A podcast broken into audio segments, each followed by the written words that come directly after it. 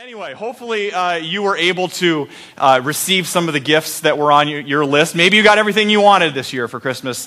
Uh, maybe you didn't. And uh, don't get me wrong, um, it's a blast to open gifts. It's a blast to get excited um, about all the great things that, that you received. But I cannot help, especially this December, I can't go another Sunday without saying how blessed I am to serve with you uh, in this church. Um, not just in your getting but in your giving. Uh, December was an absolutely incredible month. And I know it sounds cliche uh, to say, but it is so true. It is so much better to give than to receive. Um, so much better. And, and, and I just want to say that the, the way that you lived that out was a blessing to me um, this past, past month. I'm, I'm, not sure if you know this, but you as a church, just during the month of December, um, during this time of year when everybody's busy, because uh, the holidays, everybody gets busy, and we just get in this tailspin and, and, and we get way too busy and we get overloaded and focused on our own concerns and, and there's too many parties to go to and too many things to get ready and it's, it's too cold and, and, and maybe we can just take the month off. Well, you did the opposite and you blew me away once again with your generosity uh, as a church. Um, over the past few weeks, um, you heard last week how we, we blessed several refugee families that are here in Des Moines that, that came with nothing, um, and you blessed them with everything that they need for their homes. Uh, almost. Also, in the past couple weeks, you gave away hats and gloves and mittens, um, all sorts of winter items to those that are in need. We had some small groups uh, help out and wrap a couple hundred gifts uh, for people just this last week. We did a little pizza party at the shelter. Some of you were there. Give me a holler. Yeah. Yeah. All right. Cool. Uh, had a pizza party for Christmas, uh, for New Year's, to, to, with our friends down at the shelter, and, and, that was awesome. And, and all because God, God laid those things on your heart. Uh, you did it. The church didn't tell you to do it, you just did it. And that's a sign of God working inside of you. It's not something I feel like I should do this to be a good person. It would be a nice Christian thing to do during the holidays. No, you just did it.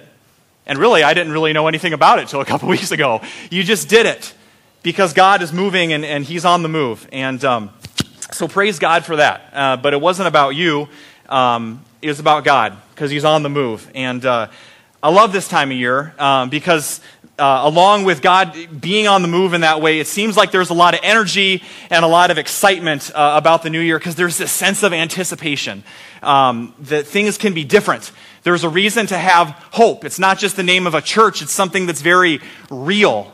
That, that there's hope for the future because you're thinking to yourself, maybe this year will bring those changes that I want to see in my life. And maybe some of you, you've been thinking about 2011. So okay, show of hands. 2011 or 2011? 2011. 2011? How about 2011? Okay, you can fight it out afterwards. I don't know what's right. But, but you're, you know, for some of you, maybe it's those eating habits. You're going to give something up or, or you're going to start eating healthier. Maybe for some of you, it's that exercise routine. Maybe some of you are saying, for the new year, I want to reconnect with, with some old friends. And uh, in some ways, it's, it's, to me, it kind of seems like it's turned into sort of this cultural tradition that, that everybody knows, oh, we make those New Year's resolutions, but we're really not going to keep them, right?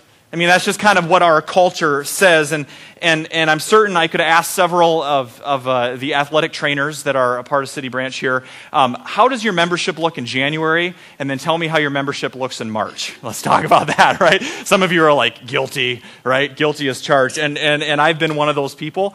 Um, but at the same time, for many people, this is just killing me. I'm sorry. I need some duct tape or something. Um, for some of you, it's very serious. For some of you, it's like, no, I'm, I'm serious this year. I'm, I'm going to keep it because there's some stuff that I really, really need to change in my life. There's something really, really important that I need to either start doing or stop doing. And if you just pause for a second, if you just slow down and think about that, a lot of you know exactly what I'm talking about. There's something in your life that you're saying, if I did make a New Year's resolution, that would be it. That would be it. And don't get me wrong, I am a fan of New Year's resolutions. I think they're great. I, I, I, think they're good, and goals are very, very good to have. In fact, all throughout Scripture, we're told to live our lives intent. Oh, my word, this is awesome. Okay, if you hear a big rip in the back, that is awesome. Thank you, Scott. you get a raise. Awesome. Um, Ephesians 15 or 5:15 says this: "Be very careful then how you live." In fact, let's read this together. Be very careful then how you live, not as unwise, but as wise, making the most of every opportunity. That's kind of a good verse to, to start the year with. God says, make goals. New Year's resolutions are not bad just because the culture says, oh, you're going to fail anyway. God says, live wise. Live your lives with intentionality. And so we're called to set goals. We're created to desire change in our life. That is not bad. But here's where I think we get into trouble. And this is where I want to go with the message for today.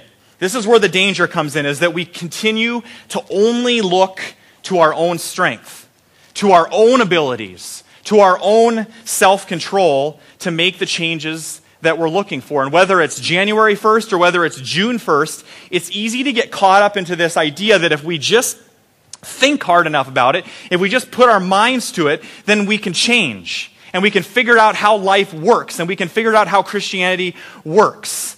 And that's fine. And that's good. And you can pull yourself up by your own bootstraps until you run into things that are bigger than you until you run into those things in your life that you can't change under your own abilities. Um, I drink a lot of coffee. Maybe my New Year's resolution should be to not drink as much coffee. We did our budget last night, and I'm guilty. So, uh, but I love going to coffee shops. And, um, and, and I was having a conversation with a friend a few uh, weeks ago, and we were talking about New Year's resolutions in January coming up. And, and uh, you know how when you're talking with somebody and you're like, okay, so the first 15, 20 minutes is probably going to be superficial stuff, and then if we really go deep, then we might get down to here. But a lot of our conversations stay here. But this one went down here. And we got to talking pretty honestly about where he was at. And he said, You know, John, I've, I've been a Christian for a long time. Uh, I've been following God, I guess walking with God uh, for a long time. I grew up in the church. My parents uh, took me to church. I, have been around church for a while, and, and, now I'm married and I have a couple kids, and, and, and I haven't been really taking it seriously uh, for a while, but I've been around church for a long time. I mean, I know everything. I've, I've been in lots of Bible studies, I've, I've done the whole church thing, I've, I've served the community. I mean, I'm in a small group. I've, I've, I, I think I've said the prayers that I think you're supposed to say, if there's some sort of magic words that you're supposed to say. Um, I, I've committed my life to God, but for some reason, it's, it's just not enough you know, I, I get it all, but I'm just not sure. I, am just really confused. And I said, okay. Um, so, what seems to be the problem? And I asked him, what, what seems to be the thing that's really tripping you up? And so he says, you know, I, I know that I'm saved. I, I know that I'm forgiven and free, but you see, when I read my Bible, when I, when I, and I read it a lot, but when I read this, it doesn't match up with me.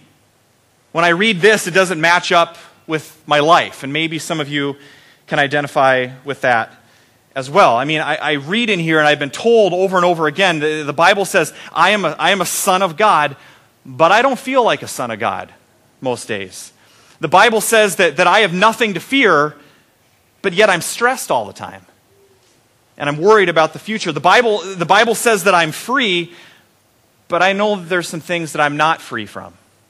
Because there's some things that are just getting in the way that continue to come back, these old habits again and again. And then he listed off I'm not free because of this, I'm not free because of this, and I'm not free because of this. And he listed off some habits and behaviors, some things that, that he'd been trying to shake for a long time, but he just can't do it. And he, he actually said, You know, I've been, I've been coming to Lutheran Church of Hope for a while. I've, I've actually joined a small group, but, but nothing's really fixing it. Nothing's really working. And, I, and, and maybe some of you can identify when he says this. And, and, and I, I keep trying and I keep saying, Okay, God, this is going to be the last time 2011, I'm not going to have this problem anymore. I, I, I, this is the last time I'm going to be rid of this habit, this, this sin in my life, this, this way of living. This is it only to screw up again. And then he goes on to say, you know that whole like dedicating your life to Christ stuff? So, so this is what I've done. I, I remember when I was little, I dedicated myself. And then at some point, I rededicated myself. And then I think at some point, I rededicated the dedication of my dedication. And, and I just don't know I'm here and this is the person that I am, but no matter how many times I rededicate and rededicate and rededicate, I can't get to here. I can't become the person that I want to be. So the question is, how do we get from here to there? And so I took a deep breath and with all my pastoral compassion, I said, Wow, sorry, dude, stinks to be you. no, I didn't say that. First off, um, I'll be honest, I kind of wanted to bang my head against the table um, because um, I, maybe some of you can identify with this because I've been there.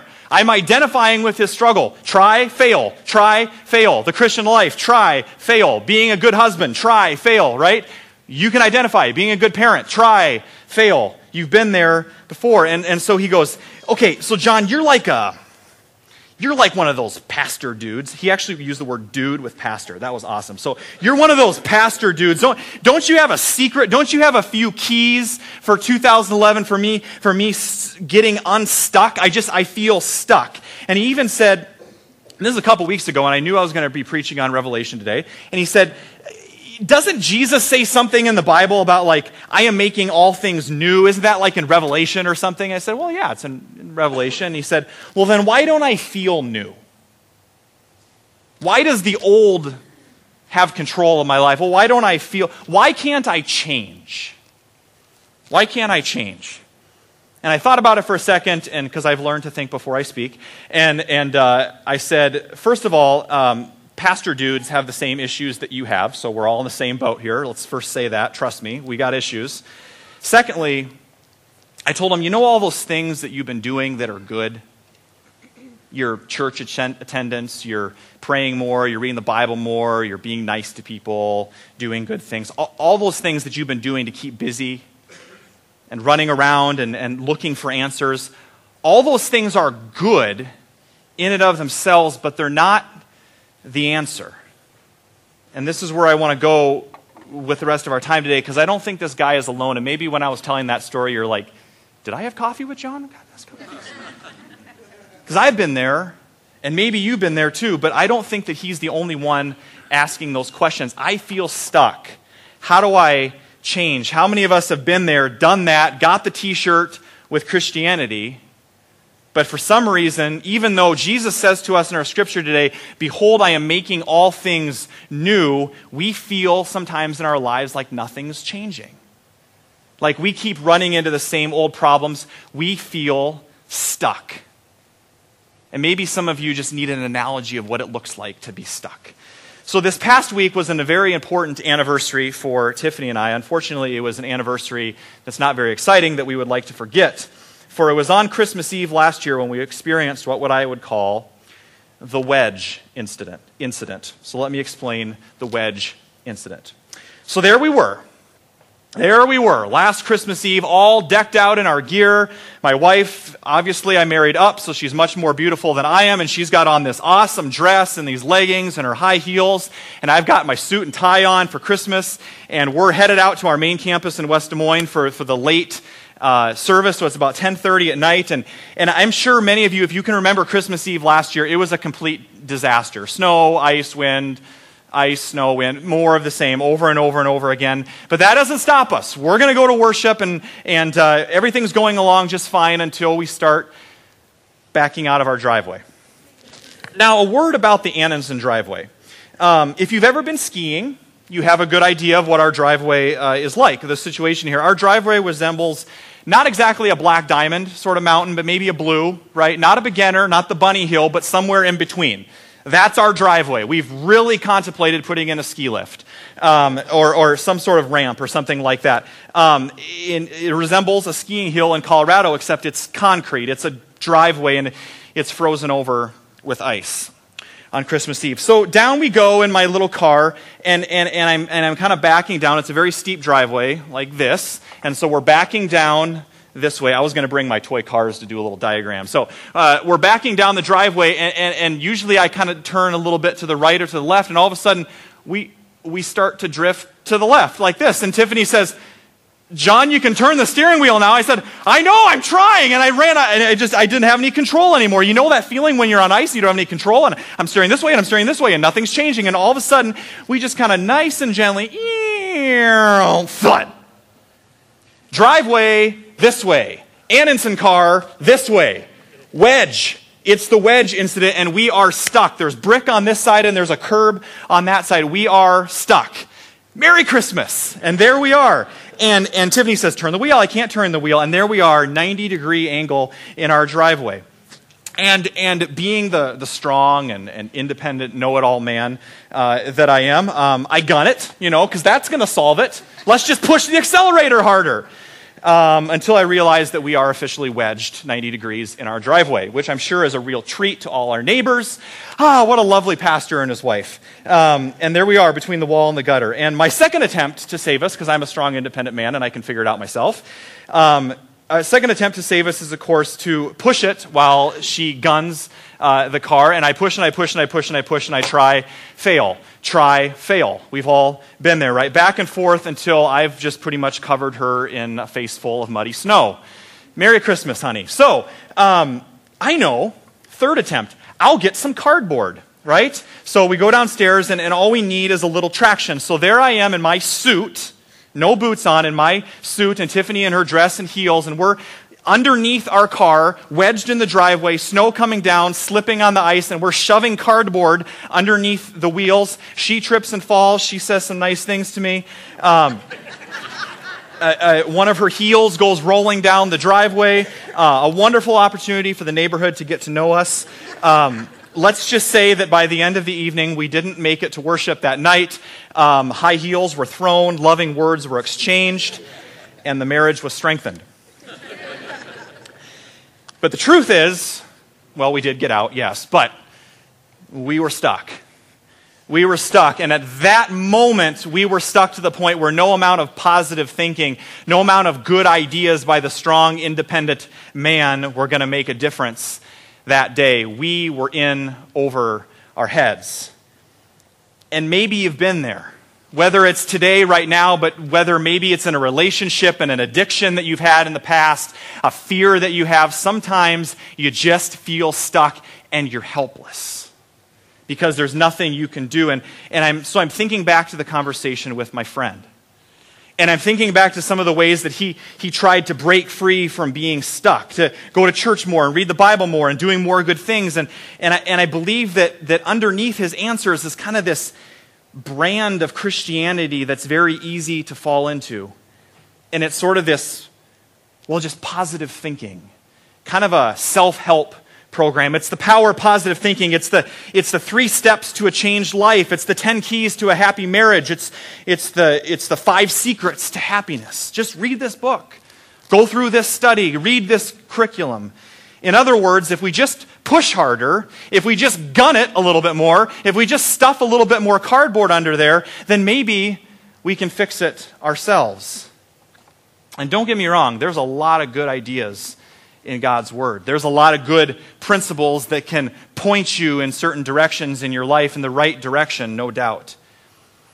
But if we think that we're just going to go through the program, if you think that you're just going to come every Sunday and just go through the motions and put in your time. If you think you're just going to check off those boxes, or I've done this many Bible studies, if we can just maybe muster up the strength, if we can just find a little bit more self control, if we can just find the ability to figure it out ourselves, then we would be good. But the problem is, is that self got you into that pro- problem. self got me into that problem the ability to figure it out ourselves. And so I think it's rather ironic that, that we have a self help section. Because you're going to try and get yourself out of the problem that self got you into. But every time self tries to help self, self gets in more trouble with self. Hopefully, you got that. Makes me dizzy. Instead, walking with God, surrendering your heart to God is not about making you better. It's not about polishing the outside of the car because it doesn't do good to polish the car when the car's stuck.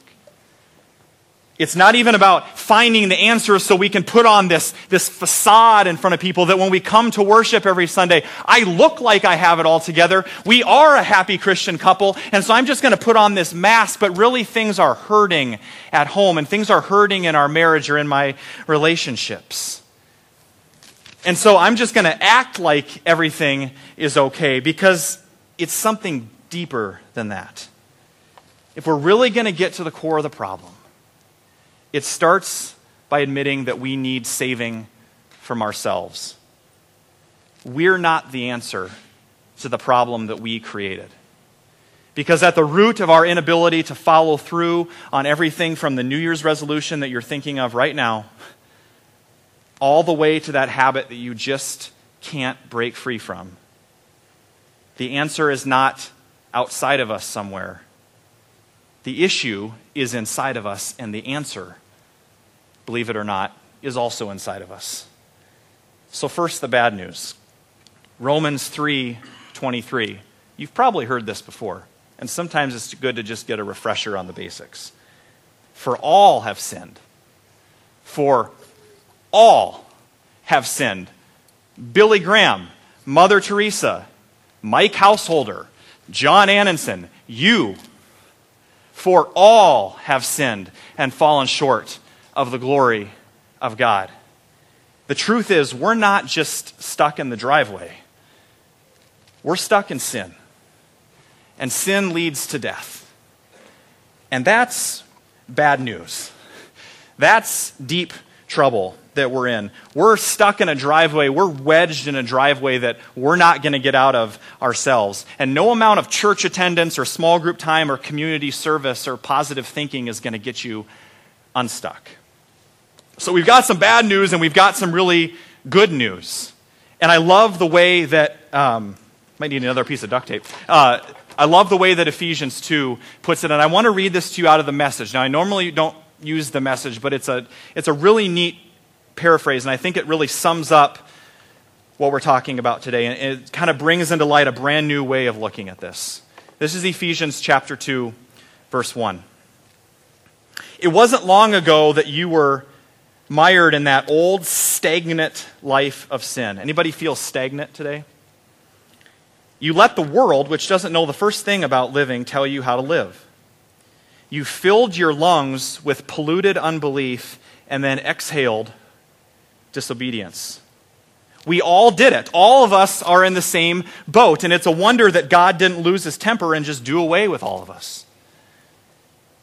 Instead, God, who is rich in mercy, and with an incredible love embraced us. He took our sin dead lives and he made us alive in Christ. He did this, now this is the most important part. He did this all on his own with no help from us. Saving is his idea and his work. All we do is trust him enough to let him do it. It's God's gift from start to finish. We don't play a major role. If we did, we'd probably go around bragging that we had done the saving ourselves. No, we neither save our, we neither make ourselves nor save ourselves. God does both the making and the saving. Big idea here. God does the saving.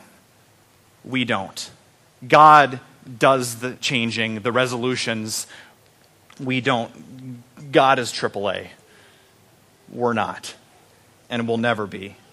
We can't do enough to get ourselves out of the trouble that we're in. And what that means for us on January 2nd, right now, here today, is that all the books and all the programs and all the guides and all the new ideas and all the new promises and all the decisions and all the commitments and all the goals that you're going to make, they might solve some little issues on the outside. They might polish the surface. They might polish the exterior. They might make your car look nice and shiny. And, and you may go through the checklist and you may go through the self help program, but it's none of it is going to get the car unstuck.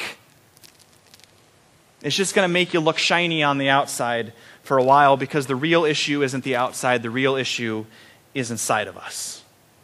Sin isn't just something that happens to us, it's who we are, it's in our being. And the only solution to that is if somebody can win that battle inside of us, if there's something bigger and more powerful than self to get us out of that mess. The real issue is inside of us, but as it turns out, the answer is inside of us too. You see, living the Christian life, as my friend discovered that day, living the Christian life is not only difficult, it's impossible on your own. Living the Christian life is impossible on your own, and that's the good news for us today. Folks, there's good news. Wake up. Some of you are saying, Oh, great, John, you've sufficiently depressed me. Uh, you, uh, we're all stuck. There's no uh, way out. Living the Christian life is impossible. Thank you for that pep talk for New Year's. You're welcome. But here's the good news. Here's the good news, and it's from our scripture today. So if you have your Bible still open, Revelation 21.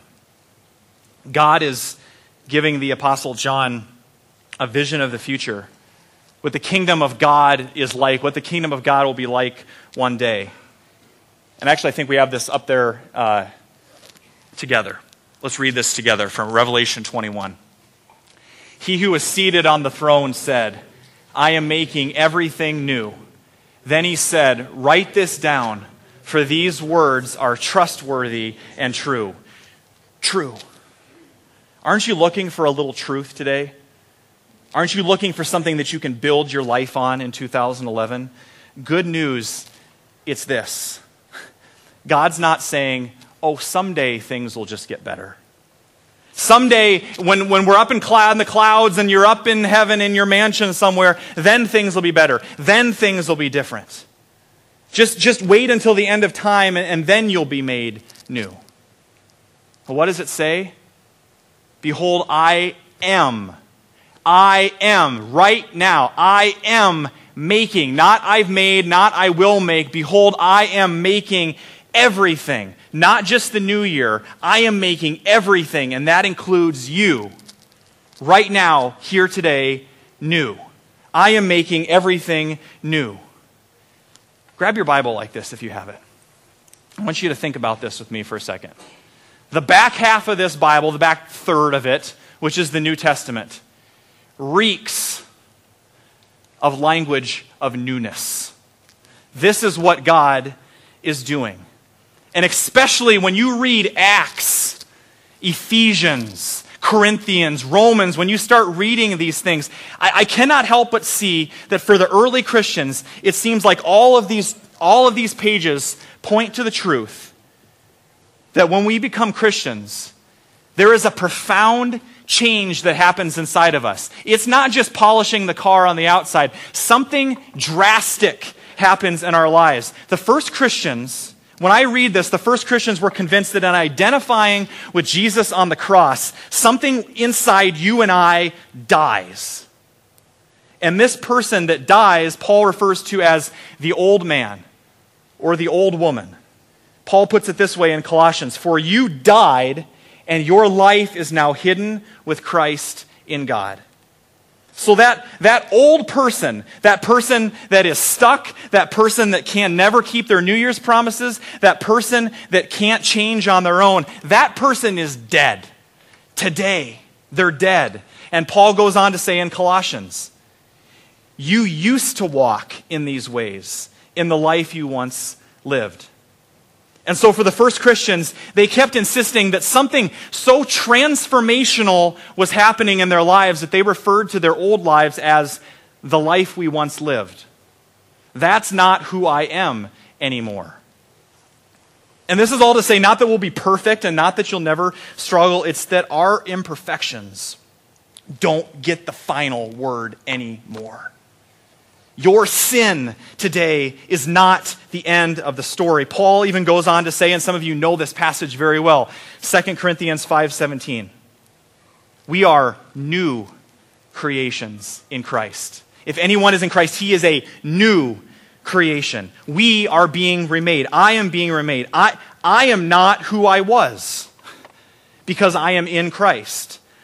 Think about this for a second. When God looks at you, if you are in Christ, if you are inside of Him, when God looks at you, what does He see? Sin? Failure? No. He sees Christ. God's view of me is Christ. Just let that sink in for a second. God's view of me is, is Christ, and, and, and Christ is perfect. Christ is holy. And so you read something like Colossians 3:12 and Paul says this, "Therefore as God's chosen people, holy and dearly loved." Did you catch that? Holy. Not gonna be holy someday. Not if you earn it, I'm gonna be holy someday. Not get your life cleaned up, you're gonna be holy someday. When we read God's word and take Him up on His promises, we are being told who we are right now, here, today. And so the good news for us, the good news for my friend that feels stuck, is that for those of us that are on this journey of faith, the issue for us today isn't beating up ourselves over all the things that we're not. The issue is learning more and more about the person that God insists you already are. There is this person that I am in God's eyes. And I wonder if Christian maturity is learning to live like it's true. It's not earning it, it's not you making yourself that way. And, and oh, yes, it's, it's 100% true that we're sinners, as my good friend Martin Luther used to say. They named a church after him. He says we're 100% sinners, but we're 100% saints. Right now, here, today. Oh, but John, I don't feel like it. You don't understand what I've done in my life. You don't understand my past. You don't understand the things that I'm dealing with in my life right now. If you really knew what I had done, that would not be true of me. What Martin Luther said, 100% saint? What are you talking about? I'm so far from that. Because I don't feel like that today. I don't feel like I say, I don't feel holy. I don't deserve it. Well, good news. That's the whole point. None of us do. And it's never been about what you think about yourself. God says today, You are my son. You are my daughter. And today, January 2nd, I want you to live like it's true. Not just because it's a new year, but because you are a new person. This is way beyond positive thinking. This is about putting your hope in something other than yourself. It's putting your hope in the only one that can rescue you. How often do we say, I, I want to be a better husband, I, I want to be a better wife, I want to be a better friend, I, I want to be a better Christian, but you know what? It's not about trying harder. It's not about being better. It's saying, God, today I need your love and I need your patience and I need your strength to live through me today because you're living in me. God, help me be a better husband. God, help me be a better wife. Without Jesus, we're spinning our tires in the driveway. Without Jesus, Christianity is just a religion, as my friend found out about. This is why I was banging my head against the table. It seems like for him, Christianity just gave him a whole new list of things to feel guilty about. I don't want to be a part of that. But Jesus says, I don't have just a few more keys and secrets for you for 2011. I don't have just a few more answers for you. Jesus says to you today, I am the answer. Christianity isn't about external modification, it's about heart transformation. The gospel isn't about making better people, it's about making new people. Out of the prop department, I have in my hand right here an apple seed. And maybe you can't see it.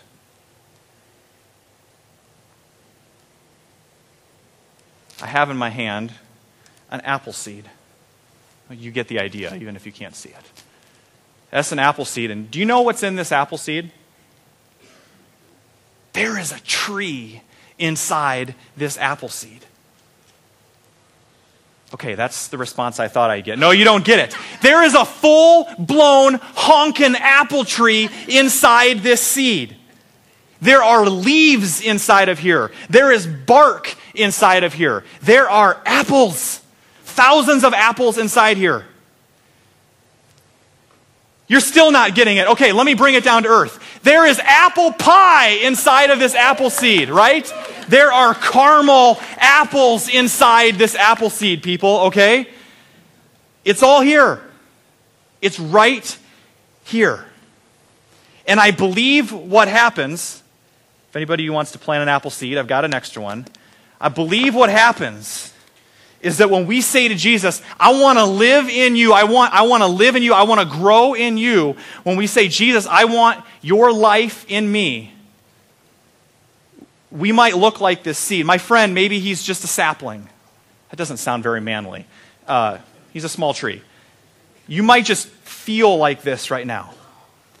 But when we plant that seed in the ground, and we plant ourselves in the truth of who we are, we start to live like we're forgiven. We start to live like we're free. We start to live like we're accepted. And here's what happens Psalm 1 that person is like a tree planted by streams of water, which yields its fruit in season who loves with no agenda, who serves others, who makes an impact on their family, who leaves a mark in 2011.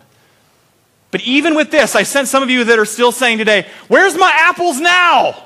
I want my apples right now, here today. I want to make caramel apples. I want to make apple pie. I want to make applesauce. Where's my apples? I want to grow now. I want to change now. I want to see that fruit in my life now. The little seed is who I am, but that's who I want to be. This little seed may be where you're at on your journey of faith today, and there's something that can change that. It's called discipleship. You'll hear plenty more about that this year. That little seed may be where you're at, but that's who you already are. You are a man of God you are a woman of God. Or as Isaiah puts it, they will be called oaks of righteousness, a planting of the Lord for the display of his splendor. God, I want you to plant me in 2011 so that I can be for the display of your splendor. And to me, that sounds so much better than beating my head against the wall about all my failures. That sounds so much better than being wedged in the driveway. This year, I pray that you have many fun and different and exciting New Year's resolutions. But I pray that all of us have this one resolution in common to let God be the one who tells us who we are and to live like it's true. Amen. Let's stand together.